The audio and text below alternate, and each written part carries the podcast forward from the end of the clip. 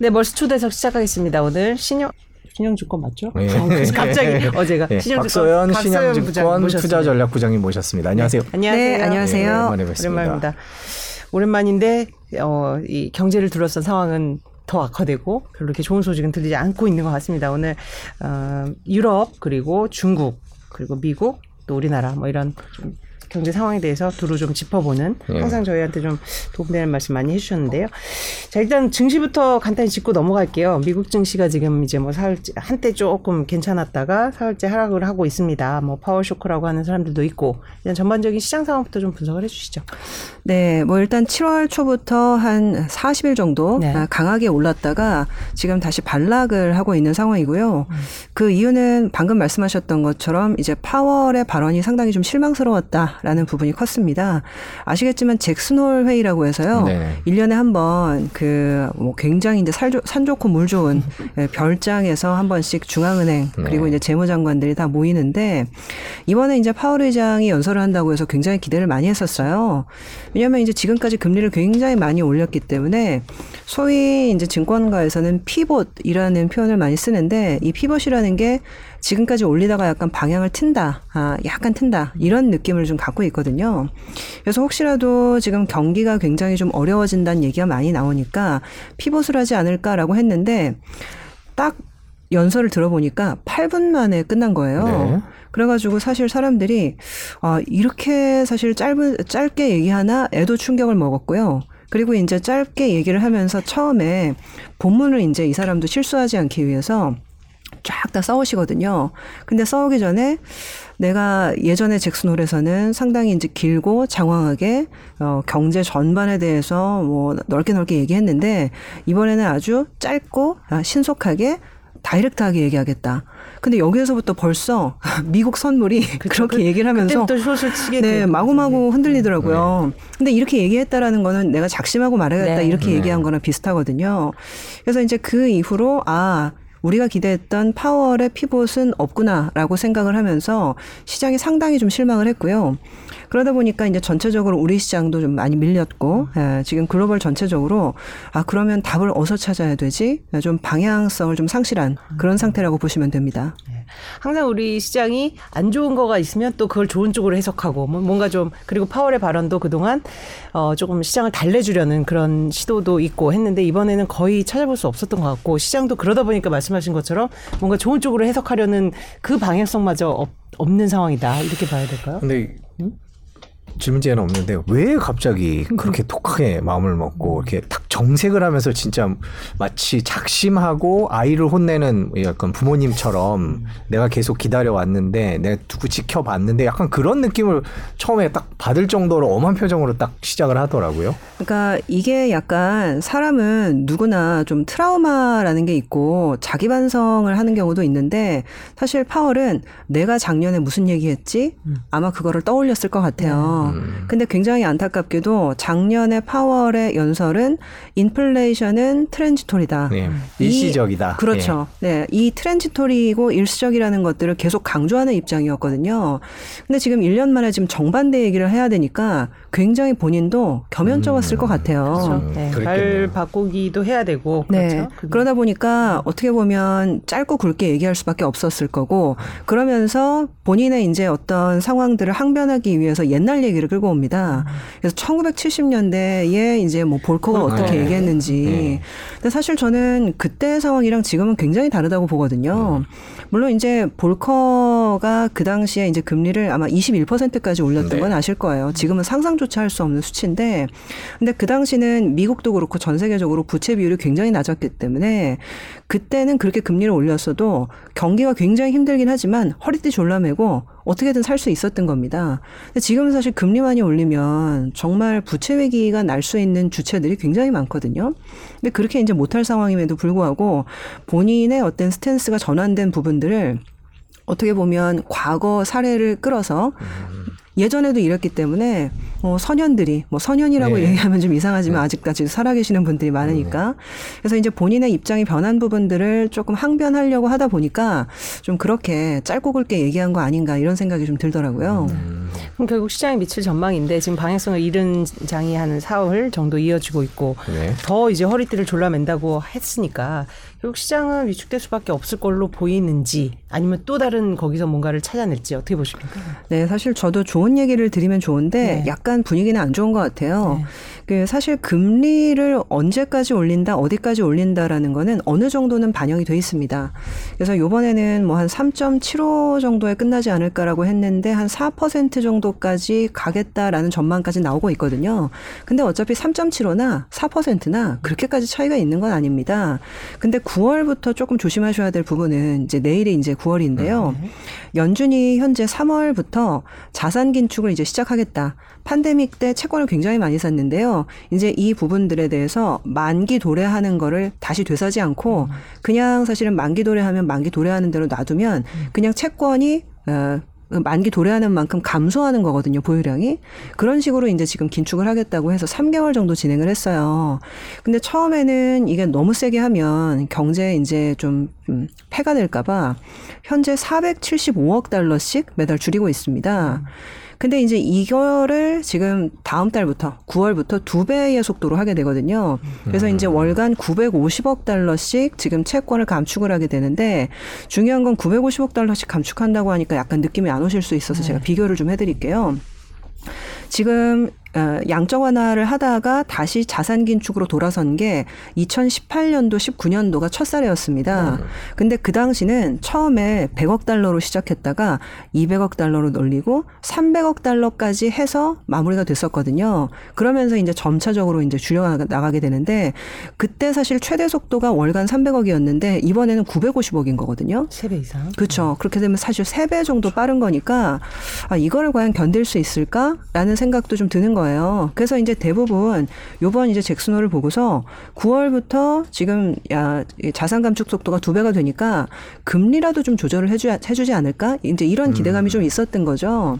근데 이제 이번 같은 경우에 지금 75bp를 할 수도 있다라는 뉘앙스를 던져놨기 때문에 굉장히 매파적이라고 느낀 거고 그러다 보니까 아 이게 이대로 끝나지 않겠구나. 사실 하반기는 상반기에 굉장히 어려웠었기 때문에 그래도 이제 안도 랠리를 좀 주지 않을까라고 생각을 했는데 쉽지 않겠구나라는 쪽으로 컨센서스가 바뀌어버린 거죠. 네.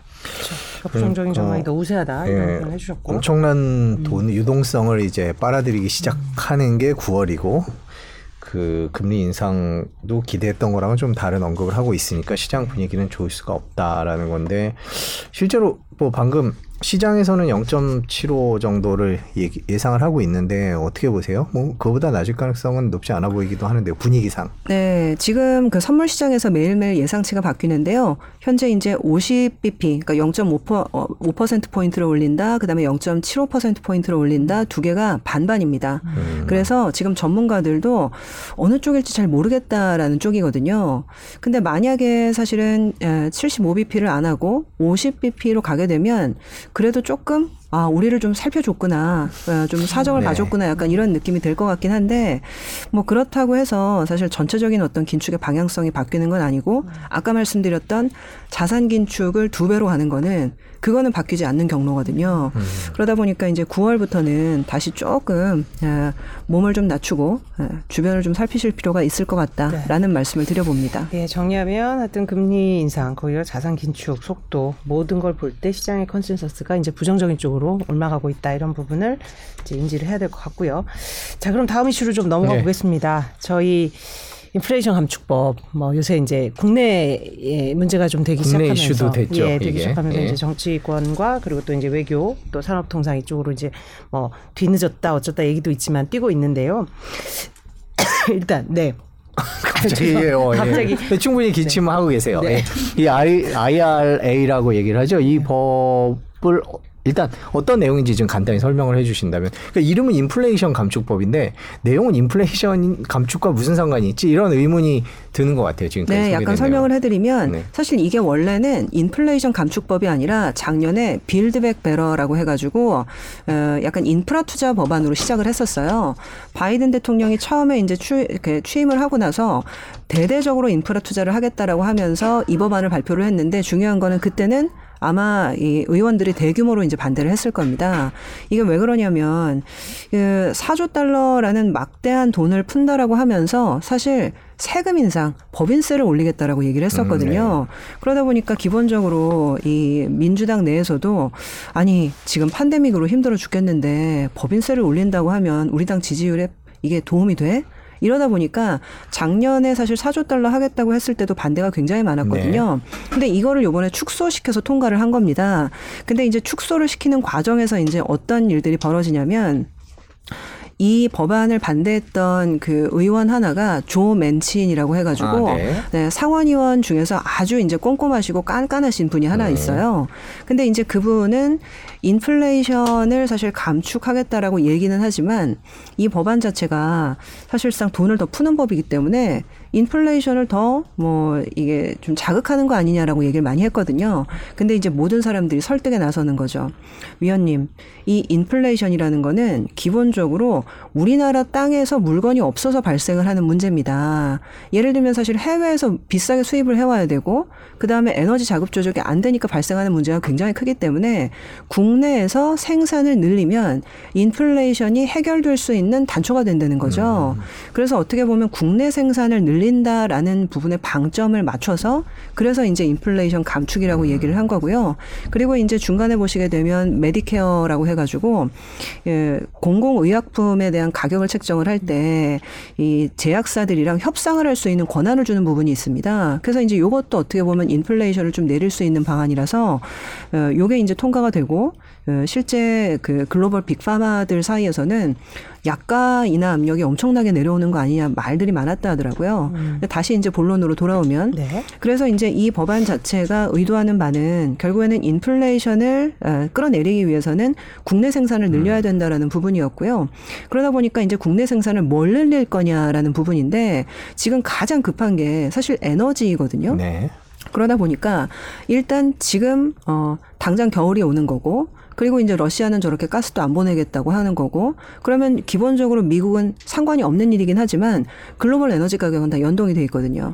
그래서 여기에는 어떤 부분이 들어가 있냐면 현재 친환경 자동차에다가 보조금을 주는 부분들이 들어가 있고 그리고 예, 현재 이 친환경 자동차 중에서 친환경 자동차는 대부분 배터리가 들어가지 않습니까? 그러다 보니까 이 배터리가 예, 국산이냐 아니냐를 판단해서 또 보조금을 추가로 주는 부분이 있어요.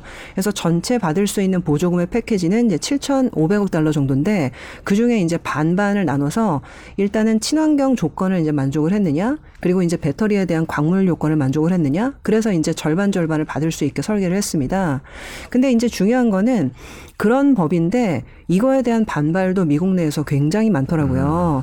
왜냐하면 얼마 전에 이제 월스트리트 저널을 읽다 보니까 이거에 대해서 대대적으로 비판을 하는 칼럼이 실렸는데 이거는 시진핑에 대한 선물이다 이렇게 얘기를 했더라고요. 음, 네. 그래서 이게 왜 시진핑에 대한 선물인가 해가지고 읽어봤더니 지금 현재 미국의 어떤 에너지 생태계가 사실상 화석 연료에 많이 이제 치중이 되어 있잖아요. 아직까지는. 네. 왜냐하면 셰일 가스나 이제 오일이 나기 때문에.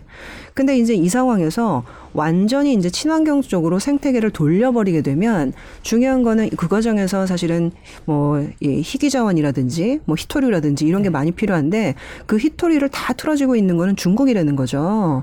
근데 사실은 이 히토류에 대해서 자급자족이 안 되는 상황에서 이거를 이렇게 빨리 돌려버리면 중국만 좋은 일 시키는 거다. 결국에는 이제 시진핑이 구석에서 박수치고 있는 거 아니냐. 이렇게 빨리 전화를 하는 거는 굉장히 잘못된 거라고 월스트리트 저널에서 대대적으로 비판을 했더라고요. 그리고 이제 또 하나 좀 재밌었던 부분이 그 텍사스 같은 경우가 이번에 2주 전에 성명을 냈는데요. 이게 뭐냐면 텍사스는 아시겠지만은 원유 팔아서 먹고 사는 주입니다. 네. 근데 이제 텍사스에다 이제 주 연기금이 있어요. 공무원 연기금. 근데 이 텍사스의 연기금이 글로벌 20위에 해당될 정도로 굉장히 지금 자금이 많은 연기금인데 여기에서 앞으로는 화석 연료를 보이콧하는 기업들에게는 우리가 투자하지 않겠다라고 해서 성명서를 발표를 하고 그 성명서 안에다가 엑셀이 첨부가 되어 있더라고요. 제가 그 엑셀을 열어봤어요. 네. 그랬더니 첫 번째 화석 연료를 보이콧하는 금융사들 아홉 개 그래서 이제 하나는 블랙락이 들어가 있었고요. 그리고 이제 유럽 기업들이 굉장히 ESG나 환경에 대해서 아주 적극적이었기 때문에 유럽 금융사들이 다수 포함이 돼 있고 그리고 그 다음 시트에는 펀드들이 한 300몇 개가 포함이 되어 있더라고요. 그래서 이제 이 펀드들이 대부분 ESG나 이런 펀드들인데 결과적으로 화석 연료를 보이콧하고 친환경에 대해서 우호적인 스탠스를 이렇게 뭐 내보이는 금융사 그다음에 펀드들은 텍사스 주 연기금은 투자하지 않겠다라는 거죠. 그러니까 지금 보면 사실 이거를 굉장히 잘 생각할 필요가 있는데 미국 내에서도 아주 반발이 많은데 중요한 거는 11월 중간 선거 앞두고 너무 졸속 통과를 한 거 아니냐. 지금 이런 비판이 미국에서도 분명히 좀 있거든요. 그래서 이제 미국이 사실은 이거를 뭐 대대적으로 홍보를 하고 우리가 이제 굉장히 이제 너네들을 위해서 내지는 일자리를 창출하고 막 이렇게 광고는 하고 있지만 오히려 미국 내에서 이 부분에 대한 반발이 없는 건 아닙니다. 그래서 상당히 좀 논란이 있을 수 있고 그러다 보니까 이제 11월 중간 선거 앞두고 약간 정치적으로 이거를 좀 이용한 거 아니냐 그런 생각도 좀 하시는 것 같아요. 네. 그럼 결국 핵심은 이제 돈 풀기를 통해서 인플레를 자극하지 않고 그 목적대로 어떤 오히려 이제 국내 생산을 늘려서 유도해서 이제 인플레를 잡는 그 목적이 달성이 되면 그래도 아마 이 반발이 좀 줄어들 텐데 사실 시간이 꽤 걸리잖아요, 사실은. 특히 이제 우리나라한테 또 이제 관심이 직접적으로 이게 생긴 게 이제 현대차가 이제 가장 두드러진 건데 정부 차원에서도 이 일을 제기하겠다. 뭐 대표단을 보내고. 근데 우리나라만 지금 그러니까 미국 내 반발도 있고 지금 해외 다른 국가의 반발도 있는 것 같아요. 다른 나라도 비슷한가요? 유럽 국가도 어, 예. 네, 예, 정확합니다. 사실 지금 유럽도 지금 이거는 대놓고 우리를 차별하는 거다. WTO에 제소를 하겠다라는 지금 입장을 내세웠고요. 사실 우리나라는 사실 유럽보다도 더 억울할 수 있는 게 아시겠지만 WTO에 제소하는 거는 유럽과 이제 동일하게 할 수 있는데 우리나라는 한미 FTA를 했죠. 체결을 네. 한 국가거든요. 근데 이제 한미 FTA 조바, 조항에 보면 그게 있어요. 조약 당사국의 입장에서는 내국인 대우라고 해가지고 일단 해외 수입품이라도 그게 국경 안에 들어오게 되면 국산과 수입품을 차별하지 않고 동일 상품으로 대우한다라는 그 내국인 조항이라는 게 있거든요. 그 조항을 위반한 거 아니냐라고 지금 얘기를 하고 있거든요. 그래서 아마도 사실은 국회 그 의장 그러니까 부의장께서 가가지고 이제 이런 부분들을 많이 어필하신 걸로 알고 있는데 중요한 거는 이제 미국 입장에서는 아 그 부분은 우리가 아좀 검토를 해봐야 되겠지만 딱히 지금 와서 대통령 사인까지 끝난 법안에 우리가 구제했을 수 있는 방법이 있을까? 지금 이렇게 얘기를 하고 있는 것 같더라고요. 사실 그 더블 뭐 어떤 특정 기업을 예외로 해주거나 특정 국가를 그렇게 해줄 수 가능성은 없을까요? 한국은 FTA 체결 국가니까.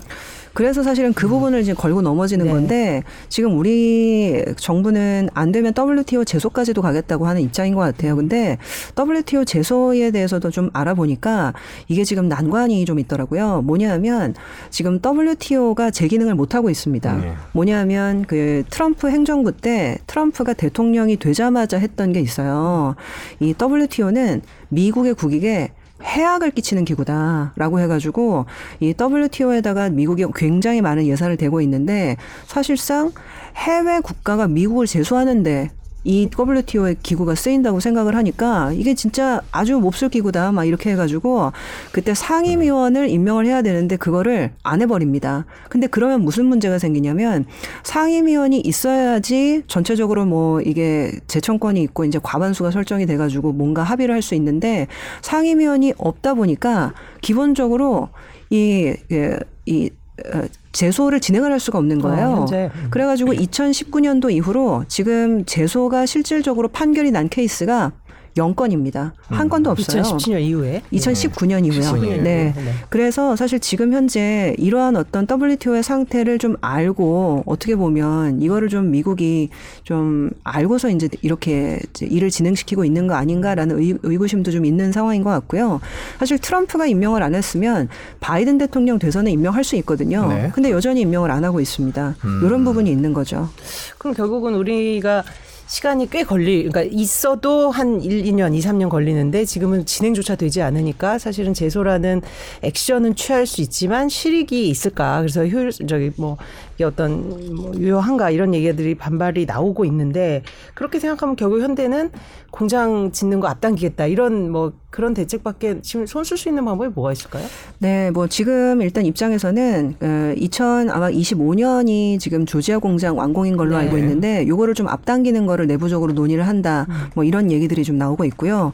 그리고 또 하나는 현재 이제 가동률상 지금 100%가 돌아가는 상황은 아니고요. 약간 여유가 있기 때문에 일부 지금 전기 차 모델을 위해서 라인을 조금 바꿔서 올해 연말 그리고 이제 내년 하반기쯤에 실제로 지금 미 어, 현대기아의 지금 플러그인 하이브리드 그다음에 전기차는 100% 현지 생산이 아니라 이제 우리나라에서 생산해서 다 보내고 있거든요. 근데 일부 모델은 이제 거기에서 당겨서 생산하는 방안도 지금 얘기가 좀 되고 있는 것 같아요. 그래서 이제 아예 못 맞출 정도는 아니다라고 지금 얘기는 되고 있고요. 근데 이제 어쨌거나 그런 상황임에도 기분은 좋지는 않은 거죠. 그렇죠. 네. 그럼 말씀하신 대로 차한테는 그렇고 그럼 배터리는 좀 괜찮을 수 있는데 또 말씀하신 그, 그 중국에 대한 그 원재료 의존도 때문에 또 약간 어때 뭐 배터리 쪽은 조금 어떻게 보세요? 그 이번에 감축. 어, 그래도 사실은 자동차보다는 조금 나을 거다라는 네. 얘기는 있어요. 왜냐하면 지금 뭐 테슬라나 일부 기업들이 지금 배터리를 대규모로 생산을 하고 있기는 하지만 네. 사실상 예, 전체 캐파를 생각하면 해외 업체들의 도움이 없이는 성공할 수가 없습니다.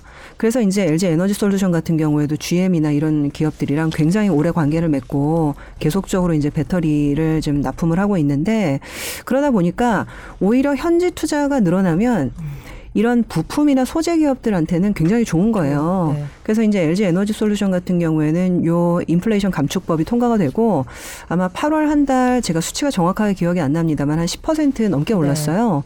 그래서 전체적으로는 좀 그런 기대감이 좀 있는 상황이고 물론 지금 광물에 대한 요건들 예를 들면 보조금을 받으려면 지금 LG 에너지 솔루션이 공급하는 배터리에서도 중국 광물은 얼마 쓰면 안 되고 호주 거를 얼마 써야 되고 이런 부분들은 있거든요. 네. 그래서 아마 그런 부분에 대해서까지 내년도에 아주 구체적으로 오더가 좀 들어오긴 할 텐데 일 단은 그래도 배터리는 좀 나은 상황이다라고 얘기를 많이 하고 있고 특히 이제 재밌는 거는 요번에 그 인플레이션 감축법 안에 그 배터리 재활용 이 재활용된 소재에 대해서는 인정을 하겠다라는 부분이 들어가 있어요. 그래서 어떻게 보면 뭐 칠레나 호주에서 전부 다 가져다 쓸 수는 없기 때문에 재활용된 부분에 대해서는 소재를 인정하겠다라는 부분들이 있어서 아마도 사실은 재활용에 대한 기술 투자나 이런 것들이 굉장히 활성화될 가능성은 있을 것 같고요. 그리고 이제 자동차 부품사들 같은 같은 경우에도 어쨌거나 현지 투자를 지금 현대기아가 늘릴 수밖에 는 없기 때문에 미국 현지화 비중이 높은 부품사들은 지금 주가가 많이 올랐습니다. 그래서 이제 SL이라든지 그리고 화신이라든지 이런 기업들은 지금 미국 내 공장 비중이 굉장히 높은 회사들인데 이런 기업들은 좀 수혜가 될 거다 이런 시각들도 있는 상황이고요. 네.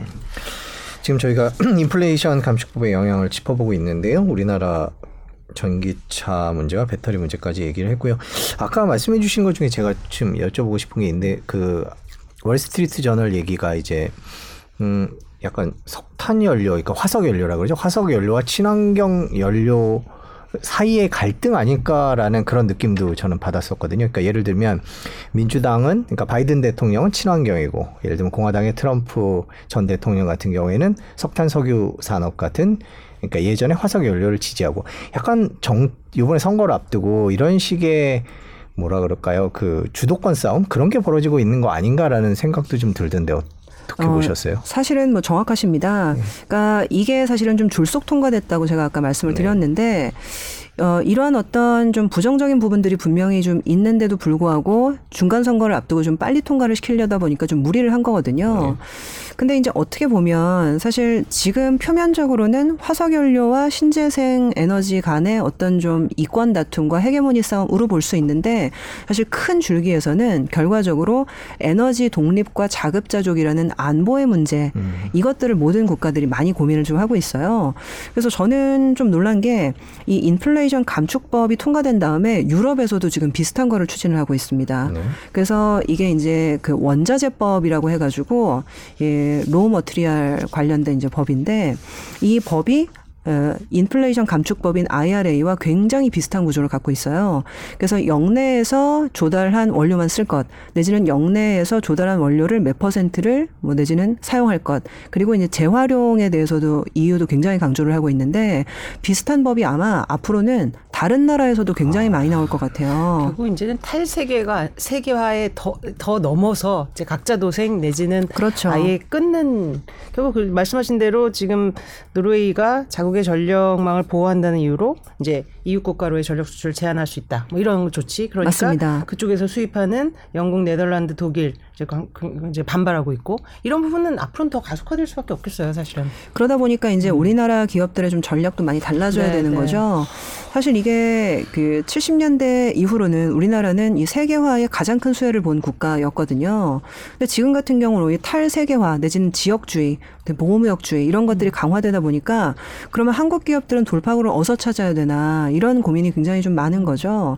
그래서 사실 어떻게 보면 더욱더 기술 고도화, 우리만 할 수 있는 것들 이런 거를 좀 찾아야 되는 상황이고 어떻게 보면 그래서 이게 좋은 부분과 나쁜 부분이 둘 다 있을 수 있을 것 같아요. 그러니까 이런 것들에 좀 동참할 수 있고 내지는 기술력을 갖고 있는 기업들은 더 뻗어나갈 수 있는 계기가 될 수 있고요. 근데 이제 어떻게 보면 기술 개발이나 이런 부분에서 뒤처져 있었던 것들은 좀 도태될 수 있는 그런 좀 상황들도 있어서 하여튼 면밀하게 관찰을 한번 해봐야 될 것 같습니다. 네. 자, 결국 이 탈세계화와 이런 각자 도생 보호주의 주- 이 부분을 더 촉발한 것은 결국은 우리 러시아 우크라이나 전쟁으로 얘기를 이어갈 수밖에 없을 것 같, 같습니다. 사실 에너지 문제가 더 부각되면서 이제 이게 더 가시화됐으니까요. 자, 7개월째 접어들고 있습니다. 사실 뭐 언제 굉장히 초기에는 뭐 금방 끝날 것 같이 하더니 지금은 사실은 이게 뭐 어떤 외교적인 노력이 먹히지 않는 수준에 지금 이르렀다고 해도 과언이 아닌데 두 나라의 경제 상황은 지금 현재 어떻게 판단하고 계십니까? 어, 사실상 제가 요새 세미나를 네. 가면 전쟁 끝나면 혹시 어떻게 될 것 같으세요? 이런 질문을 많이 하시더라고요. 네. 그러니까 이제 한 7개월 정도 되다 보니까 다들 지쳤을 거고 그러다 보니까 이제 이제쯤에는 그럼 끝난다는 얘기 나오는 거 아닌가 이런 생각들도 좀 하시는 것 같더라고요. 근데 이제 안타깝게도 전황 자체는 교착 상태인데 지금 큰 진전은 좀 없는 상태고 네. 오히려 그래서 러시아는 이 전쟁을 어떻게 보면 더 유리하게 이제 이끌고 가기 위해서 자원 무기화 뭐 오늘 저 방송 들어오기 전에 봐- 직전 보니까 그 러시아가 그 노드 스트림 파이프라인을 또 잠갔다고 하더라고요. 네, 잠갔다는 네, 뉴스가 고소, 있죠. 고소식을 좀 전해드릴까요? 네. 네. 그 사실 이게 참 안타까운 게 처음에 이제 6월 달인가 7월 달에 한 2, 3주 정도 잠궜었어요. 그랬죠. 네. 근데 이제 그때 잠글 때 핑계는 내가 잠그고 싶어서 잠근 게 아니라 우리가 가스 보내려면 터빈이 두 개가 필요한데 이 터빈은 국내에서 수리를 못 해. 캐나다로 보내 가지고 수리를 해야 되니까 캐나다로 보냈다가 돌아올 때까지만 참아 줘. 그렇게 얘기를 했거든요. 네. 근데 터빈은 이제 수리를 했는데 러시아가요. 송환을 거부했어요. 아, 수리 보낸 터빈을 되돌려 받는 걸 거부한 거죠. 네. 그래서 이제 되돌아왔는데 독일에서 이제 준다고 하니까 그걸 안 받겠다고 한 거예요. 그래서 이제 왜 안 받겠냐라고 했더니 뭐 기술적인 문제나 이런 것들을 들어가지고 아무튼 안 받겠다고 했어요.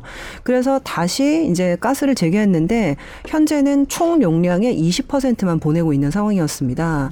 그러다 근데 보니까 또 차단을 하는 거네요. 그렇죠. 또 차단을 했어요. 근데 이번에는 지금 3일간 일단 안 보내겠다라고 했는데 사실 예전 사례를 보면 3일이 또 일주일 되고 열흘 되고 이런 경우가 너무 많았고 그리고 이제 이번 같은 경우에는 이제 차단을 하면서 사실 독일 거를 차단하면 연쇄적으로 지금 프랑스에 보낼 거 내지는 뭐 이태리에 보낼 거 이런 것들이 다 상시적으로 차단이 되거든요.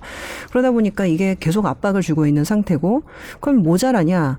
그 들어오기 전에 이제 BBC 뉴스를 보니까 노르웨이 국경지대에서 러시아가 대규모로 가스를 계속 태우고 있다고 하더라고요. 가스가 남아 도는데 가스는 사실은 저장고에다가 주입을 하지 않으면 사실 날려보내는 네. 수밖에 네. 없거든요. 그러니까 이제 태워보내는 거죠. 어. 그래서 실질적으로는 지금 참 이게 교착 상태가 길어질 수밖에 없는 분위기로 가고 있고 그래서 이제 어떤 분들은 그래도 러시아랑 휴전을 하면 그래도 이 전황이 뒤집히는 거고 내지는 경제 상황이 좋아질 수 있는 거니까 괜찮아지는 거 아니냐. 근데 저는 그, 그런 말씀을 드려요. 러시아랑 휴전을 한다라고 해도 제가 어제 기사를 보니까 교황까지도 러시아를 비난하고 나섰더라고요. 네. 일반적으로 이제 교황은 중립적인 입장을 취하는 경우가 되게 많은데 교황까지도 지금 비난을 하고 있는 상황이라서 사실상 휴전을 한다 한들 전쟁이 끝난다 한들 러시아와의 국, 국교 정상화 내지는 어떤 경제 상황과의 어떤 교류를 다시 재개하는 거는 정말 아주 힘들 가능성이 매우 높은 거죠. 제재를 다시 이제 원상복귀 하려면 뭔가 그렇죠. 명분이 필요한데 그렇습니다. 그 부분이 쉽지 않을 거라는 거죠. 네. 그러면 러시아와의 우- 우크라이나 전쟁 전후에 정말 세계 경제에 미친 영향이 굉장히 크다. 그러니까 그, 그동안 공급망 어려움이 더 가속화되고 에너지 위기도 더 심해졌. 어떤 전후에 어떤 좀 차이가 있다 이렇게 좀 분석을 하세요. 아, 그 러시아 우크라이나 진짜. 사태의 전과 전후, 후. 예. 네. 그 사실상은 이미 도도히 좀 진행되고 있었던 흐름인데 결과적으로는 전쟁이라는 게 일어날 수 있구나. 라는 생각. 그러다 보니까 뭐 사실 내년 지금 경제 전망이나 이런 것들을 연말에 많이 해야 되는데 내년에는 중국이 대만을 침공할까요? 이렇게 다이렉트로 물어보시는 분들이 있어요. 굉장히 무서운 얘기인데 한번 정말- 봤기 때문에. 네, 한번 봤기 때문에 그럴 수 있는 거 아니야 한번 생각을 해볼 네, 수가 있게 그렇죠. 되는 거죠. 네. 그러다 보니까 만약에 중국과 대만이 정말 국지전이라도 벌이게 되면 어떤 영향이 있지에 대해서 이제는 정말 생각을 하기 시작을 하는 거예요. 작년 아 작년이 아니죠 사실 올해 초 올해 초에 러시아가 우크라이나를 침공하면 어떻게 되는가에 대해서 시나리오 분석을 한 사람은 거의 없거든요. 진짜 경제적으로 실익도 없는데 그렇게 하지 않을 거라고 생각하다 보니까. 그래서 아 벌어지지 않을 수- 그러니까 벌어지지 않을 거라고 생각했던 일이 벌어질 수 있다라는 걸 한번 봤기 때문에 그 다음부터는 사람들이 이런 리스크에 대비해야 된다라는 쪽으로 움직이게 되는 거죠. 그래서 어떻게 보면 이로 인해서 나타난 어떤 전쟁 관련된 리스크, 이로 인해서 나타나는 인플레이션 리스크, 이 모든 게좀 안보라는 한 단어로 묶이고 있는데 최근 보게 되면 사실은 에너지 안보에 대한 투자 왜냐하면 이제 인플레이션이 언제건 나타날 수 있다라고 생각하니까 에너지 믹스를 확대해야 된다. 그리고 이제 사실은 방산업이 최근에 굉장히 주목을 받고 있는데 방산 관련된 투자 필요할 수 있다. 다들 그렇게 가고 있고 그리고 조금 더 앞세워서 나가게 되면 기술 관련된 안보. 지금 미국은 중국한테 반도체 장비 안 팔려고 하고요. 그리고 이제 뭐 방금도 배터리 관련된 말씀을 드렸지만 물자조차도 중국한테 이제 조달받지 않으려는 그런 흐름들이 굉장히 강하거든요. 그래서 앞으로는 뭐 저는 사실은 한마디로 얘기하면 앞으로는 안보의 시대가 될 거다라고 예- 말씀을 많이 드리는데 그 안보의 시대가 사실은 굉장히 좀 공포스럽게 들리지만 결국에는 공급망을 재구축하는 방향으로 아마 이동을 하게 될 것 같고요. 결국 우리나라의 어떤 산업과 기업들은 그 공급망 재구축을 할 때 우리 회사가 어떤 역할을 할 수 있을지 그리고 어떤 역할을 해야 될지 이런 부분들에 아마 미래가 있지 않을까라고 생각을 하고 있습니다. 네. 자, 우리로서는 사실 쉽지 않은 주제예요. 우리는 중국 의존도도 높고 사실 그때 포스코가 호주에 광산이 있어가지고 뭐 그때 좀 올랐다 뭐 이런 얘기가 있을 정도로 몇몇 기업을 제외하고는 거의 중국과의 그 이제 굉장히 오래된 그 의존 상황인데 자 그러면 음, 당장 그렇게 다변화라는 게 말처럼 쉬운 게 아니잖아요. 그 좀 단기간에 우리는 어떤 접근을 취해야 될까 이런 걱정이 좀 들기도 하는데요. 어, 근데 그래도 음. 저는 아주 나쁜 상황은 아닐 거다라고 생각을 해요. 일단 기본적으로 지금 부지불식 간의 원달러 환율이 1,350원 수준까지 올라왔거든요. 그래서 이제 환이 이렇게 올라가면 안 좋아지는 산업도 분명히 있는데 환이 올라가면서 오히려 수출 기업들은 굉장히 사실은 좋은 실적 들을 좀 맞이하실 수 있는 좀 호기가 있습니다. 그래서 일단 환이 어떻게 보면 좀 역으로 우리에게 기회가 될 수 있는 요건들이 하나 있을 거고요. 그리고 또 하나는 미중 갈등으로 인해서 저는 예전에 그런 얘기 많이 들었었거든요. 그 한, 그 한국의 샌드위치론.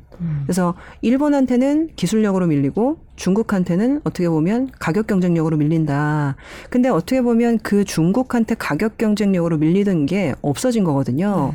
뭐 저희 남편도 그런 얘기 많이 하는데 엔지니어인데 뭐 예를 들면 뭐 이게 소자 같은 것들 작은 LED 소자 우리나라는 사실 한 80원에 공급을 하는데 중국에서는 10원에 공급을 한다는 거예요. 게임이 안 된다. 예를 들면 80원, 50원이면 어떻게든 해보는데 80원, 10원이면 게임이 안 되는 거예요.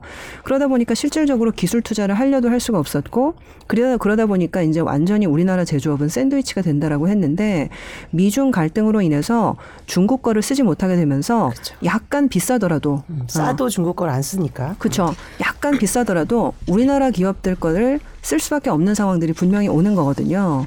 그래서 오히려 저는 제조업의 호기가 한번 올 수 있는 거 아닌가? 당장 올해 하반기는 아직은 여건은 좋지 않은 것 같아요. 뭐 지금 제조업 같은 경우에는 결국에는 비용을 절감해야 이익이 나는 건데 지금 원자재 가격이 너무 많이 오르고 있으니까. 근데 이 원자재 가격이 오른 것에 적응을 하는 순간 어떻게 보면 이 제조업에 대한 어떤 가치가 다시 좀 부활할 수도 있겠다라는 느낌으로 좀 보고 있어요. 네. 그러네요. 그죠? 지금 뭐 그렇지 않아도 이제 중국 얘기랑 비교를 해주셨는데 저희가 러시아 얘기를 짚어보고 있는데요. 중국과 러시아는 잘 지내는 것 같아요. 요즘에 보니까 러시아가 이렇게까지 전쟁을 하면 경, 그 또 이제 서방에서 대대적으로 제재를 하면 어려워질 거다라고 생각을 했는데 그렇지 않다는 기사들이 많이 나오는 것 같아요. 저희가 이제 우리나라 얘기 짚어봤지만 러시아 경제 상황은 지금 어떠? 그 사실 러시아 같은 경우에는 아시겠지만 천연가스와 원유를 팔아서 어 뭐 먹고 산다라고 하는데 지금 현재 러시아 루블화 같은 경우가 전쟁 이전까지 떨어진 상황이고 경상 흑자는 지금 뭐 사상 최대를 기록을 하고 있고 그래서 전체적으로는 지금 여러 가지 경제 제재에도 불구하고 어느 정도 자급자족하면서 조달을 하고 있는 상태인 것 같아요. 그리고 아시겠지만은 방금 말씀하신 것처럼 중국과 우호적인 무역 관계를 지금 뭐 가지고 있기 때문에 부족한 물자는 또 중국에서 조달을 하면 네. 되는 거거든요. 그래서 최근에 보니까 중국이 러시아한테 수입을 하는 아, 양과 중국이 러시아한테 수출하는 양이 기하급수로 증가를 하고 있더라고요. 교역 관계가 굉장히 이제 많아지고 있는 거죠.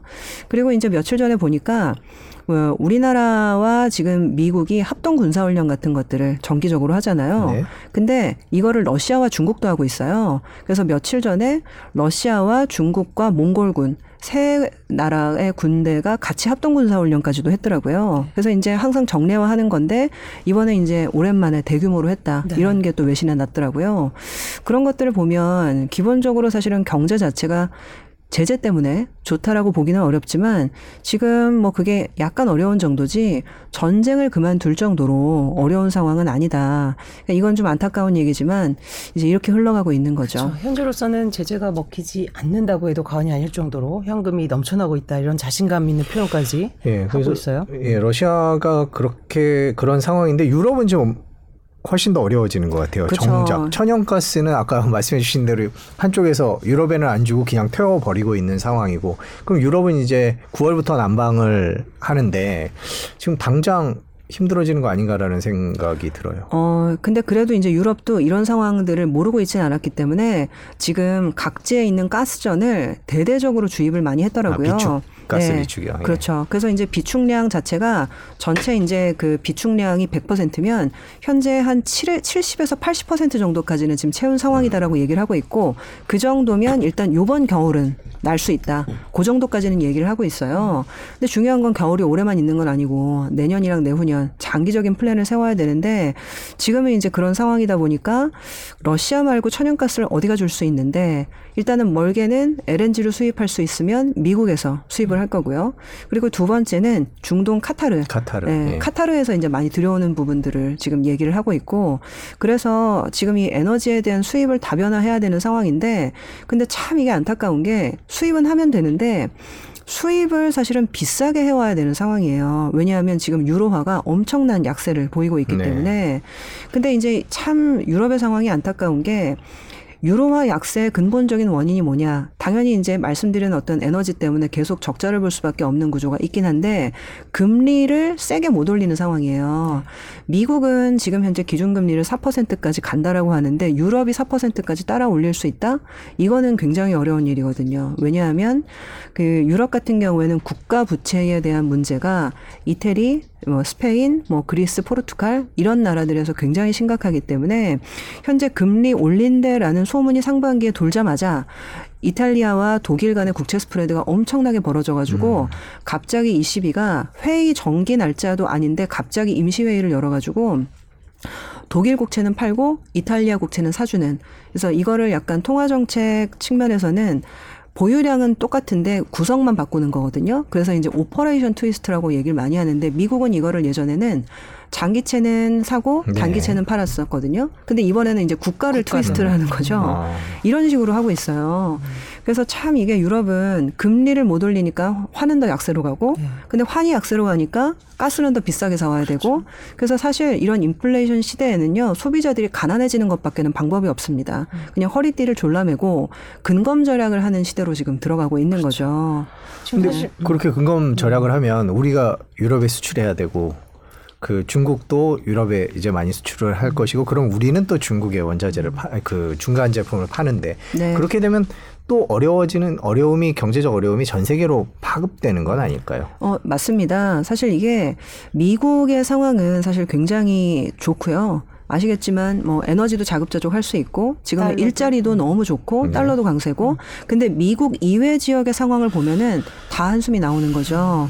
그래서 사실 우리나라 입장에서는 미국 수출 비중이 한 20% 나머지 국가가 훨씬 더 중요한 상황인데 사실 우리나라 수출이나 이런 것들도 좋다고 할 수가 없는 이유가 방금 말씀하신 그런 부분 때문입니다. 네. 그 환이 좀, 어, 1350원 넘어서 수출 기업이 뭐 조금 수혜는 받겠지만 절대 또 물량이 줄어들 경우에는 또 그 부분만큼 이제 저 수익을 높- 더 매출을 더 높- 높이지 못하니까 맞습니다. 그러다 보니 우리 이제 경상 무역 수지 적자 이런 부분도 계속 그 귀결이 나오고 있는 것 같고요. 저희가 이제 음. 그 곡물 얘기도 좀 여쭤보고 싶어요. 곡물 가격 이제 난방 에너지를 했다면 지금 당장 전쟁 때문에 러시아 우크라이나 전쟁 때문에 곡물 가격이 뭐 그때 많이 오르고 그랬었는데 지금은 상황이 어떻습니까? 지금 그래도 많이 안정화됐어요. 그래서 이제 아 올해는 일단 그 어떻게 쉬 넘겼다라는 네. 얘기들이 있거든요. 근데 지금 곡물을 전망하는 애널리스트들이 많이 얘기하는 게 내년이 문제다라고 얘기를 하고 있고요. 특히 가장 문제가 되는 거는 비료입니다. 비료요. 네. 그래서 통상적으로 이 비료 가격을 얘기할 때 천연 가스 가격이랑 굉장히 많이 비교를 하거든요. 왜냐하면 이 비료를 생산을 할 때 결과적으로 이제 천연가스를 사실은 태워서 이 비료를 또 생산하는 부분들이 있는데 대체적으로 사실은 이 천연가스가 가- 가격이 급등을 하면서 비료 가격에 영향을 주고 있다라는 분석이 굉장히 많더라고요. 그래서 이 비료 가격이 올라간 상태에서 내년도에는 곡물에 대한 기본적인 BEP, 그러니까 어떻게 보면 생산 원가가 올라가게 되는 거죠. 그래서 어 지금은 이게 비축량도 있고 그리고 이제 우크라이나에서 곡물을 다시 재수출을 하고 있으니까 올해는 넘길 텐데 내년 가면 상황이 달라질까? 그게 좀 걱정스러운 거죠. 그래서 지금 올해 하반기는 곡물 가격이 약간 밀리긴 했지만 내년도에 재상승할 수 있다라는 얘기도 굉장히 좀 많습니다. 러시아 우크라이나 전쟁이 미친 또 하나의 영향이 아마 이 에너지 쪽에 ESG ESG에 대한 어떤 회의론도 굉장히 네, 크잖아요. 오늘 사실은 계속 그 얘기가 나오고 있는데. 그렇죠. 사실은 옛날에는 어떤 자 우리 나라가 우리 인류가 저렇게 가야 돼 어떤 그런 가야 될 지향점으로서 그걸 이해하고 이제 그 부분을 투자에도 반영하고 기준으로 삼기도 했는데 이제는 이렇게 천연가스가 폭등하고 그동안 이제 석탄 없으면 안 돼 안 되겠고 우리도 이제 원전 비중도 늘리고 결국은 요거는 러우 전쟁이 에너지 산업에 미친 영향이 일시적일 거로 보는지 아니면 아 이게 조금 고착화될 걸로 보는지 부장님은 어떻게 보세요? 음. 전 사실 고착화된다라고 보는 게 맞을 것 같아요. 그러니까 왜냐하면 지금 이게 그냥 뭐 속된 말로 해서는 만약에 친구한테 돈을 꿔줬는데 그 친구가 돈을 안 갚았어요. 네. 근데 그러면은 이제 좀 미안해 하다가 나중에 갚았어요. 근데 제 기억에는 아, 한 번 돈을 꿔줬더니 안 갚은 적이 있는 사람 이렇게 생각하게 되거든요. 그래서 신뢰라는 게 굉장히 무서운 거거든요. 근데 러시아와 사실은 미국의 내지는 러시아와 유럽의 신뢰 관계는 이제 완전히 금이 갔기 때문에 이게 복구되기 위해서는 굉장히 오랜 시간이 걸리고 그러다 보니까 공급망 구석구석에 전부 다 영향을 주게 되는 거죠. 그러다 보니까 일단은 러시아가 더 이상 믿을 만한 친구가 아니다라는 것들을 생각을 하게 되면서 여러 가지 변화들이 생기는데 사실상 어, 최근에 또 얘기가 나오는 게 폴란드나 헝가리, 이 폴란드와 헝가리의 두 가지 문제는 뭐냐면 대체적으로 러시아한테 가스를 많이 받아 쓰고 있었거든요. 그러다 보니까 일단은 이 나라들이 굉장히 임금 수준도 낮고 그리고 가스 가스 가격도 낮다 보니까 제조업의 기지 같은 역할을 많이 하고 있었어요. 우리나라 기업들도 지금 헝가리나 폴란드에다 공장을 굉장히 많이 두고 네. 있잖아요. 근데 과연 이런 전략이 앞으로도 가능할까? 약간 이런 생각을 하게 되는 거고 두 번째는 이번에 우크라이나가 침공을 받는 거를 보면서 그 옆에 있는 나라들은 안전한가 이런 생각을 또 하게 되는 거거든요. 물론 이제 이 국가들은 사실 나토에다 가입을 했고 전체적으로 나토의 이제 비호 아래 보호를 받는 국가들이긴 하지만 이런 측면에서 어떻게 보면 대만도 사실은 이 TSMC라는 국가가 아, 티, 티, 반도체. 예, 반도체 기업이 과연 이제 안정적으로 생산을 할 수 있는 기업인가 이런 얘기도 많이 나오거든요.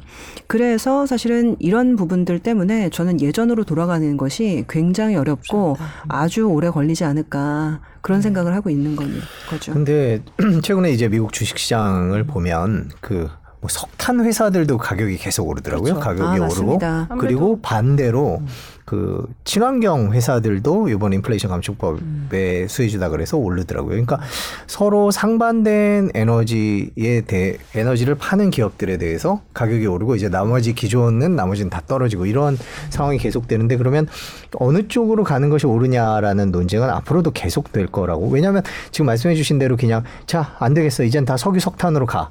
라고 하기에는 또 우리가 지구를 지켜야 된다는 명분을 지키고 싶어 하는 분들도 많을 테니까. 그러니까 이게 결국 에너지가 어느 쪽으로 갈까? 이런 것들이 되게 궁금해지는 것 어, 같아요. 근데 이제 두 개를 사실은 그, 그 대립적인 관점으로 보시기보다는 아. 그런 얘기를 많이 하시더라고요. 석유랑 석탄은 굉장히 불평등한 자원이다. 이런 얘기를 많이 해요. 왜냐하면 지형적으로 보게 되면요. 특정 지역에 굉장히 몰려 있어요. 그래서 어떻게 보면 이 석유 석탄을 많이 쓰게 되면 에너지 헤게모니가 굉장히 불평등하게 전개될 수 있는데 어, 이 태양광과 사실은 이 풍력이나. 뭐 풍력이나 이런 것들은 어디에서나 장치만 설치하면 어, 이게 전력을 뽑아낼 수 있거든요. 그러다, 보, 그러다 보니까 굉장히 이제 국지성을 갖고 있지만 그래서 약간 평등한 전력이라는 얘기를 많이 해요. 네. 두 가지를 병행할 수밖에 없는 거 아닌가. 왜냐하면 사실은 이 친환경 전력이라는 것들은 사실 방금 말씀드렸던 장점도 있지만 단점도 있는 게 예전에 만드, 말씀드렸던 간헐성. 바람 불 바람 안 불면 발전 안 되고 구름 끼면 태양광 발전 안 되고. 그래서 어떻게 보면 이런 부분들을 또 보완할 수 있는 기저 발전에 대한 전력이 좀 필요한 거거든요. 그래서 양쪽을 사실은 대립적인 시각으로 보시기보다는 우리가 에너지에 대한 자급자족 그리고 안보를 지키기 위해서 안정적인 에너지 믹스를 가져간다.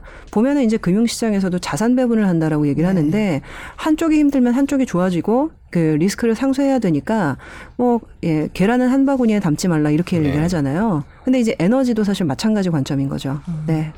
그 안보의 중요성 말씀하시면서 들은 게 이번에도 그 러시아 제재가 안 먹히는 게 일부 비서방 국가들이 오히려 수입을 더 늘렸잖아요. 사실 보면 중국은 물론이며 인도, 터키, 사우디, 아랍에미리트, 러시아 상원유를 할인된 가격에 더 많이 사들여서 그러니까 결국은 이제는 뭐 우리가 이제 미국 중심으로 이제 우방을 형성하고 이렇게 하고 있지만 사실 이쪽 그 중국을 중심으로 한 또 러시아 이쪽 굉장히 큰 세력 대 세력으로 이 러시아 친구들이 예, 많은 것 음, 같아요. 자- 생각보다. 그러니까 예. 생각보다 우리가 처음에는 저 러시아의 저런 비인도적인 전쟁 이런 부분을 누가 음. 지지할 것인가 하지만 실제로 그게 아니잖아요. 저 세계 세계적인 구도도 되게 궁금해요, 그죠? 음. 그러니까 지금 사실 러시아에 좀 편을 드는 나라들을 보면 네. 은근히 공통점이 있는 게 첫 번째는 커머더티 수출국이다. 예, 지금 뭐 인도네시아도 그렇고 그리고 아프리카도 그렇고 똑같은 이해관계를 갖고 있는 거죠. 그리고 현재 사실 사우디 같은 경우도 미국이랑 굉장히 관계가 좋지 않은데 최근에는 중국과 사우디가 또 친해지고 있다 이런 네. 얘기들이 있거든요. 그래서 일단 예, 원자재 수출국이다라는 공통점이 하나 있고 두 번째는 사실 아프리카 국가들이 향후에 굉장히 유망할 거다라는 얘기가 많이 들리더라고요. 왜냐하면 이제 원자재를 다 갖고 있으니까. 근데 재밌게도 아프리카 국가들은 전부 다 푸틴 편입니다. 저는 이걸 알고 좀 깜짝 놀랐는데 최근에 이제 남아프리카 공화국이랑 내지는 푸틴 남아프리카 공화국의 대통령이랑 푸틴이랑 굉장히 친하게 귓속말을 하는 사진이 파이낸셜 타임즈에 실린 적이 있었어요. 그래서 이거는 또 무슨 일이지 하고 보니까 예전에 이제 남아프리카 공화국에서 아파르트헤이트라고 해서 흑백 분리 정책을 네네. 한 적이 있었는데 그때 흑백 분리 정책을 할 때 결국에는 이제 흑인 대통령이 에, 나올 정도로 이제 성공을 한 거거든요. 근데 그때 이 아파르트헤이트를 지, 에, 이제 지지했었던 그러니까 어떻게 보면 흑백 분리 정책을 폐지를 지지했었던 어떤 그 흑인 계층을 지원했던 게 전부 다 구소련이었다 하더라고요. 어. 왜냐하면 기본적으로 아프리카는 지도 보시게 되면 자로 잰듯 나눠져 있잖아요. 식민지였던 거잖아요. 네. 근데 그 식민지를 전부 다 유럽 열강들이 했었고 그러다 보니까 백인은 우리를 부려먹었던 사람들이라는 인식이 있는데 결국에는 흑인 독립과 내지는 흑인 분리 정책의 철폐를 외칠 때 우리를 도와줬던 사람이 누구냐? 푸틴밖에 없다. 공산주의 국가들이 우리를 도와줬다는 거예요. 그래서 기본적으로 아프리카 국가들은 대부분 구소련 그리고 러시아에 상당한 호감을 갖고 있고 그래서 요번에 유엔에서 이 푸틴을 제재하자라고 해서 투표를 했는데요. 100개 국가가 어, 푸틴 제재에 대해서 반대를 했고요. 그 국가에 대한 그 국가가 전부 다 아프리카 국가였습니다. 그래서 의외로 지금 사실은 당연히 백인 사회들 미국이랑 유럽 같은 경우에는 전부 다 이제 푸틴이 너무 미워서 못 살겠죠. 근데 중요한 거는 의외로 지금 작은 국가들이나 그리고 원자재 수출국 같은 경우에는 푸틴 편에 서서 그다지 어, 지금 서방 국가들 편을 들지 않는 경우가 아주 많은 것 같습니다. 네. 그건 언제나 존재했겠지만 이번 전쟁으로 더 이제 드러나고 그러니까. 저희도 알게 되면서 아 그렇구나 이런 생각이 들어서 그 아프리카에 중국도 공을 많이 들였잖아요. 그렇죠. 맞습니다. 엄청난 뭐, 투자를 했죠. 예, 광산도 사기도 하고 네. 그리고 항구도 공짜로 개설해주고 그러면서 이제 상당한 차관을 보낸 걸로 알고 있고요. 그러다 보니까 이제 이게 러시아, 중국, 뭐 아프리카 거기다 이제 인도까지도 최근에 뭐 대대적으로 지금 러시아 편을 들기도 했었고 지금 블록화되는 조짐이 상당히 있는 거죠. 네. 참 어려워지는 상황이 또 핵심이 안보가 된다는 말씀은 굉장히 공감이 되는 부분입니다. 질문을 하나 네. 소개해드리겠습니다. 그렇다면 아 과거 냉전기와 같은 경제 상황이 이어질 수도 있겠네요라고 질문을 해주셨습니다. 어떻게? 손수호 기자 팬클럽. 네, 뭐 사실은 네. 어, 그 지금 똑같이 흘러가고 있는 거죠. 저는 굉장히 좀 아이러니하다라고 생각을 했던 게. 그 과거에 닉슨 대통령이랑 그다음에 이제 마오쩌둥이랑 같이 국교 정상화를 하겠다고 해 가지고 사인을 했던 게 78년도였고요. 그리고 서로 적대적인 관계를 청산하겠다라고 하면서 그 상하이 커뮤니케를 발표했던 게 정확하게 1972년도입니다. 지금 정확하게 50년이 흘렀거든요. 그 상하이 커뮤니케가 어떻게 보면 지금 이 세계화의 시발점이었다라고 굉장히 얘기를 많이 하는데 그 50년이 지난 시점에 지금 완전히 양국 간의 관계가 최악을 치닫게 되는 거예요.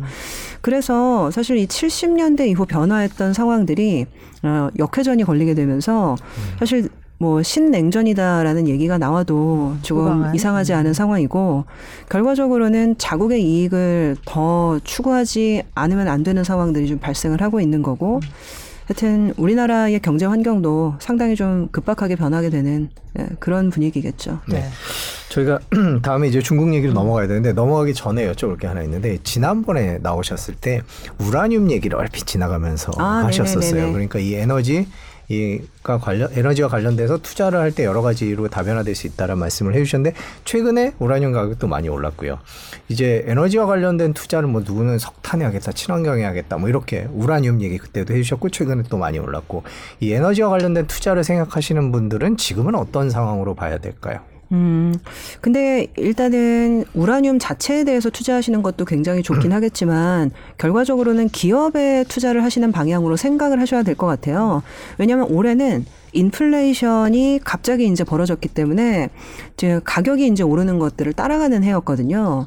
근데 중요한 거는 이 가격이 언제까지나 오를 수는 없기 때문에 이 광물을 가지고 일단 사업을 하는 비즈니스를 하는 기업들에게 아마 내년에는 기회가 있을 거다라는 생각을 하는데 이게 이제 요새 하도 유행하는 얘기라 또 말씀드리면 좀 그렇긴 하지만 태조 이방원이라고 많이 원래 들어보셨죠. 이방원은 태종이죠. 네. 그래서 저도 사실은 중학생 아, 예, 아들 딸이 있기 때문에 이러다 국사 시험에서 태조라고 태조, 그러니까요. 네. 네. 그래서 이제 태조는 아, 이성계야. 네. 라고 얘기를 해주고 싶은데 최근에 이제 이 주식 시장에서 유행하는 컨셉들이 사실상 방금 말씀을 드렸던 뭐 이제 인플레이션을 해지하기 위한 어떤 투자 그리고 어떤 안보의 관점 이런 것들과 전부 다 연관이 되어 있어요.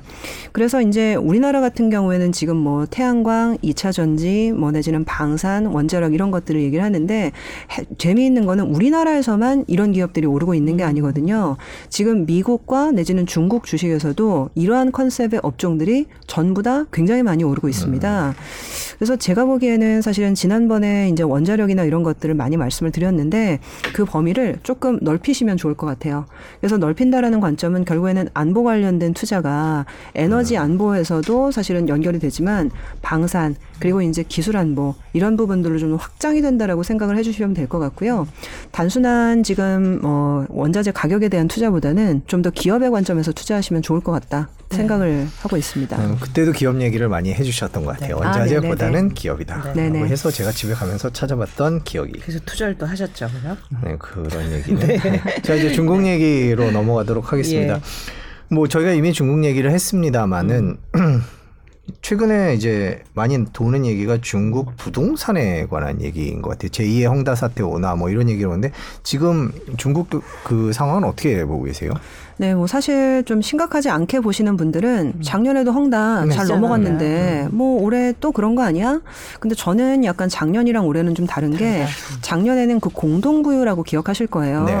그래서 이제 공동부유의 기조하에 전체적으로 디레버리징 그러니까 부채를 감축하고 내지는 어뭐 저소득층에게 좀 더 삶의 질을 높여주고 이런 정책으로 경도된 가운데 나온 사태였다라고 하면 올해 사실 상반기는 중국이 제로 코로나 때문에 아주 고통을 겪었기 때문에 돈을 많이 풀고 경기 부양을 계속하고 있는 상태입니다.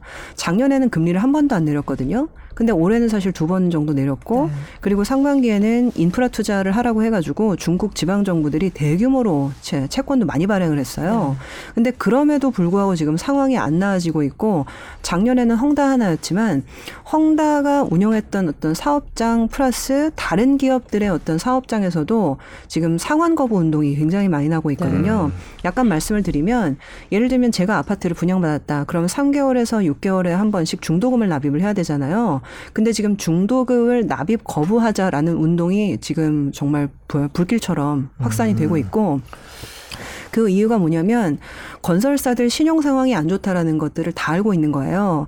그래서 내가 중도금을 납입을 하면 이거가 내 아파트를 짓는데 쓰이지 않고 건설사의 채무 상환에 쓰일 게 뻔하고 아파트는 지금 지어지지도 않고 있는 거죠. 그러다 보니까 당신들이 이 문제를 해결하면 내가 중도금을 내겠다. 그래서 내가 낸 중도금은 내 아파트를 짓는데 써달라라고 하면서 지금 상환 거부 운동을 하고 있는 거거든요. 그러다 보니까 이제 건설사들은 굉장히 힘든 거죠. 근데 이 상황에서 중국 정부가 적극적으로 도와주면 좋은데 직접적인 지금 자금 지원은 약간 지금 그 자제하고 있는 상황이에요. 하나 도와주면 사실은 그 다음 거 도와줘야 되고 다 도와줘야 되니까 자체적으로 해결을 해봐라라고 해서 약간 떨어져 있고 금리만 좀 내려주고 있는 상황인데 상황이 계속 악화되는 게 9월 달과 10월 달에 중국의 건설사들이 홍콩에서 발행된 그러니까 발행을 했었던 외화 채권, 그러니까 달러 채권들이 만기가 이제 도래하기 시작을 합니다. 근데 결국에는 이 만기 도래한 것들도 갚아야 되는데 안에서는 지금 상환 거부 운동까지 있는 상황이고 중국 정부는 일단은 어, 팔짱 끼고 있는 상태고 그래서 지금 요 고비를 잘 넘기느냐 마느냐가 굉장히 중요해지는 상황이고 근데 상황은 그렇게 좋지 않은 거죠. 그래서 전체적으로 올해 그렇게 많은 유동성을 지금 펌핑을 했는데도 중국 경기가 안 좋다. 여전히 안 좋다. 오늘 아침에도 지표가 나왔거든요. 근데 기준선을 또 하회를 했습니다. 돈을 이렇게까지 풀고 있는데도 이렇게 경기가 안 나아진 적은 저도 아주 오랜만에 보는 것 같아요. 그래서 중국 상황에 대해서는 좀 더 면밀하게 지켜보실 필요가 있다라고 생각을 하고 있고요. 그래도 지금 10월 지금 중순에 공산당 당대회가 있습니다. 중국이 지금 시진핑이 이 연임까지는 성공을 했고요. 요번에 연임을 하면 추가로 5년, 3년임을 하게 되는데 그 3년임을 할 때까지는 사태가 터지면 안 되기 때문에 지금 적극적으로 막고 있는 상황이거든요. 근데 이제 만약에 3년임이 성공을 하면 그다음부터 위기가 수면 위로 드러나는 게 아닌가 이런 얘기들도 좀 하고 있고 아무튼 중국 상황은 조금 한마디로 말씀드리기 어려울 정도로 굉장히 복잡 다단한 상태입니다. 중국 전체 경제에서 그런 부동산 위기가 올 경우에 미치는 영향은 어느 정도 되나요? 비중이나 뭐 이런 것들은. 어, 지금 이게 미국은요. GDP에서 소비가 차지하는 비중이 70%거든요. 근데 중국은 지금 GDP에서 소비가 차지하는 비중이 30%밖에 되지 않고 사실상 수출과 고정자산 투자가 60에서 70%를 전부 다 부양을 하고 있다고 해도 과언이 네. 아닙니다. 그러다 보니까 실질적으로 이 부동산이 만약에 꺼지기 시작을 했을 때 일파만파 미칠 수 있는 영향을 가늠하기 어려울 정도다 이런 얘기를 좀 많이 하고 있거든요.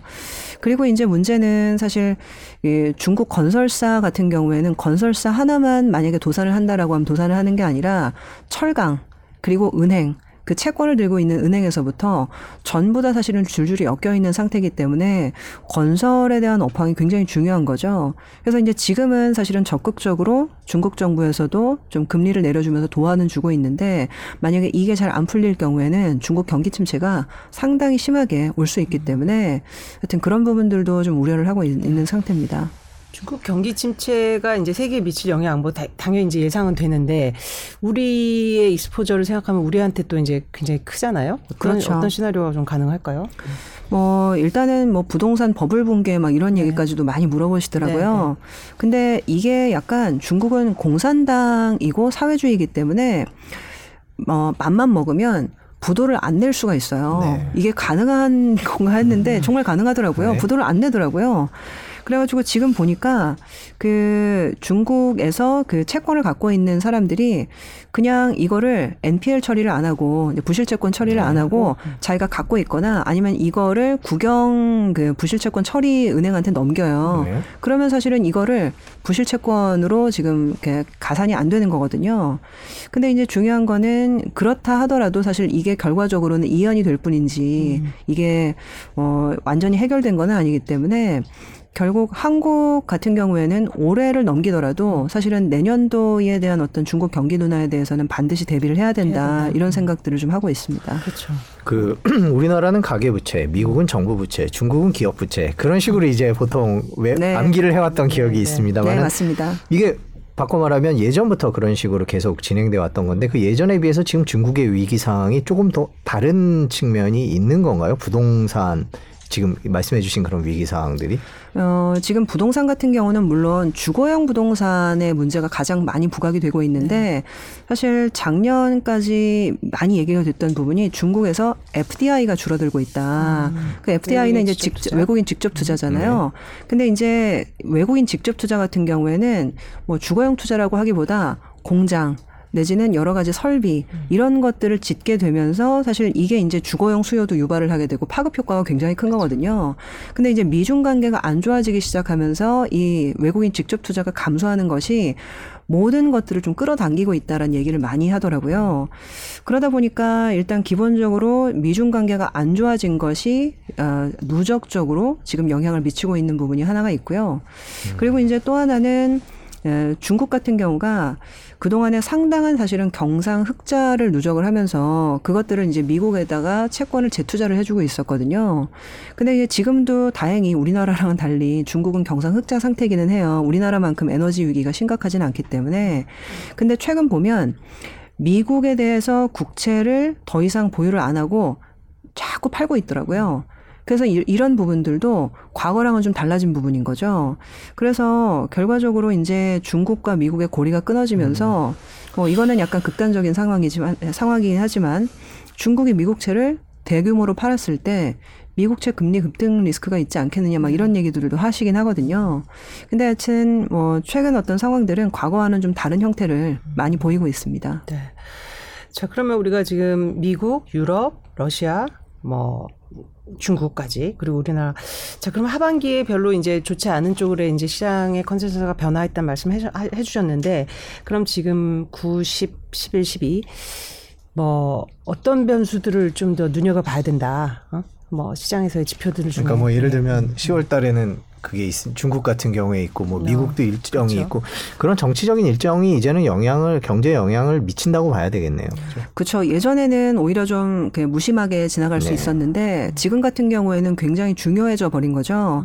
그래서 일단 9월은 정치 일정은 아니지만 아까 처음 말씀을 드렸던 자산 긴축이 이제 속도가 두 배가 되는 부분. 네. 그게 이제 부담이 좀 될 거고 10월 달 공산당 당대회가 끝나면 그 이후에 경기 부양을 할 거라는 시각도 있더라고요. 근데 오히려 반대로 생각하면 공산당 당대회가 끝날 때까지 경기가 하강하면 안 되기 때문에 적극적으로 받쳤었던 부분이 있었는데 그 이후부터는 유인이 없어지는 거죠. 음. 그래서 오히려 공산당 당대회가 끝나면서 오히려 좀 복잡해지지 않을까라는 시각도 있고요. 그리고 이제 11월 미국 중간 선거가 굉장히 중요할 것 같은데 지금 현재 예상은 바이든 대통령의 지지율이 계속 떨어지고 있기 때문에 하원은 당연히 뺏긴다. 근데 상원도 뺏길지도 모른다.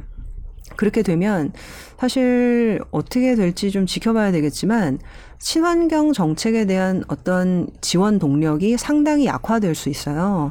왜냐하면 공화당 같은 경우에는 이번에 이제 인플레이션 감축법을 잘 들여다보면 공화당이 매우 싫어하는 요소가 하나 있습니다. 뭐냐면 당연히 친환경 정책도 싫어하긴 하겠지만 증세를 했거든요. 음. 아시겠지만 요번에 이제 지원을 해주겠다라고 하면 그 돈이 어디서 나겠어요. 어딘가선 갖고 와야 되는데 그거를 위해서 요번에 법인세를 올렸는데 그 이것저것 뭐 세액공제나 이런 것들을 받으면 미국 multinational 기업들은 뭐 한 5, 6%밖에 유효세율을 안 부담하는 경우도 있습니다. 근데 이런 기업들 어, 입 다물고 무조건 15%는 내. 이게 이제 최저법인세거든요. 근데 그게 싹 들어갔어요. 근데 실질적으로 언론에서는 이런 부분들을 많이 언급을 안 하시더라고요. 그래서 사실 최저법인세가 시행된 부분이 하나가 있고 또 하나는 자사주 매입에 대해서 1%의 소비세를 부과한다. 음. 이 부분이 또 들어갔어요. 그 지금까지는 이 자사주 매입이 오히려 배당보다 좀 선호가 되는 그렇죠. 어, 부분이 있었거든요. 대한, 네. 네, 왜냐하면 이제 배당은 세금을 내지만 자사주 매입에 대해서 세금을 안 내기 때문에 기왕 할 거면 자사주 매입해줘 그런 게 있었는데 이 부분도 사실은 요번에 이제 세금이 들어가면서 어, 공화당은 사실 우리가 찾아오기만 해봐라. 아, 어, 네. 벼르고 있는 상태거든요. 그래서 지금 바이든이 굉장히 역점을 두고 추진하고 있는 모든 법안들이 사실상 대통령 서명까지 거치긴 했었지만 공화당이 상원을 장악하게, 장악하게 되면 뒤집어질 가능성도 있다라고 저는 봐요. 음. 그래서 뭐 전체적인 어떤 친환경이나 이런 부분에 대한 좀 정책들이 큰 노선이 변하지는 않겠지만 중간 선거 결과에 따라서 어 좀 흔들릴 가능성은 좀. 있겠다 말씀을 드려봅니다. 네. 네, 안녕 데이비님께서 미국, 러시아, 중국 이번 하반기 진짜 무섭네요라고 얘기를 해주셨는데 네. 그만큼 큰 이슈들이 많은 것 같아요. 그러네요. 지금 쭉 읊어 주, 저기 말씀해 주셨는데 사실 이제 9월에 미국 이제 CPI 발표되고 또 이제 다시 FOMC 하면 또 어떤 얘기를 한, 내놓을까라는 또 시장의 우려도 있고 좀 전망은 어떻게 하세요? 아무래도 좀 더 꺾일까요? 물가는요? 어, 지금 이미 그 잭슨홀에서 어느 정도 얘기를 던져놓은 상태이기 때문에 9월 FOMC에서는 새로운 내용은 그다지 없을, 것 없을 같아요. 것이다. 음. 근데 다만 일단 75를 가느냐, 50을 가느냐, 그거에 대한 결론이 아마 중요하겠죠. 그래서 만약에라도 사실은 75를 가게 되면 아, 역시 안 변했겠구나라고 생각을 할 테고, 근데 50을 하게 되면 아, 이제부터는 조금 slow down 하려나 보다라는 생각을 할 수가 있고요. 그러면서 이제 보통은 36912 회의에는요, 그 경제 전망을 발표하면서 점도표를 같이 발표하게 되거든요. 그래서 이제 향후에 이제 어떻게 금리를 갈지 찍게 되는데 그 점도표를 보게 되면 조금 이제 가늠을 할 수는 있겠죠. 근데 저는 이제 큰 기대는 아직은 안 하고 있고요. 어, 어차피 지금 현재 자산 감축이 가장 큰 이슈이기 때문에 일단은 9월은 혹시 뭐 제 생각이랑 다른 거는 없는지 한번 좀 살펴보는 정도로 넘기려고 합니다. 네. 지금 인플레이션 얘기를 잠깐 여쭤보고 싶은 게 지금 인플레이션을 잡기 위해서 미국 연준은 그렇게 적극적으로 움직이고 있는데 저희가 지금 한 시간 동안 짚어본 세계 상황은 물가가 떨어뜨릴 수- 물가가 떨어질 것 같지 않은 그런 상황이거든요. 네. 인플레이션 전망은 어떻게 해서 공급망 얘기를 아까 또 해주셨던 것 같은데 이런 식으로 계속 갈등이 빚어지면 결국에는 기존의 그 경제 흐름이 다 바뀌어야 되고 그런 비용이 들어가고 더 비싸지고 이러지 않을까라는 생각이 들어요. 미국 다르고 또 한국 다르고 중국 다를 것 같고요. 네, 그 정확한 지적이신 것 같아요. 저도 그 인플레이션을 잡으려면 최소한 3년에서 5년 더 길게 음. 투자를 해야 될 수도 있다라고 보는데 아시겠지만 그 요번에 배터리 관련된 인플레이션 감축본 보면서 저희 그 회사 애널리스트가 그런 얘기를 하더라고요. 공장 짓는 건 2년이면 끝납니다. 근데 중요한 거는 광물을 새로 채굴을 하려면 이걸 그 뭐 이제 이게 왔다 갔다 이제 땅에서 이렇게 정말 광물이 있는지 없는지 탐사도 해야 되고 탐사하면 경제성이 있는지 봐야 되고 경제성이 있을 것 같으면 채굴을 해야 되고 채굴해서 팔고 공장 짓는 것보다 훨씬 오래 시, 음. 오랜 시간이 걸려서 정말 십몇 년 걸리는 경우도 있다고 하더라고요. 그렇게 보면 사실은 우리가 충분히 안심할 수 있을 만큼 물자를 생산하기까지는 굉장히 오랜 시간이 걸리는 거죠.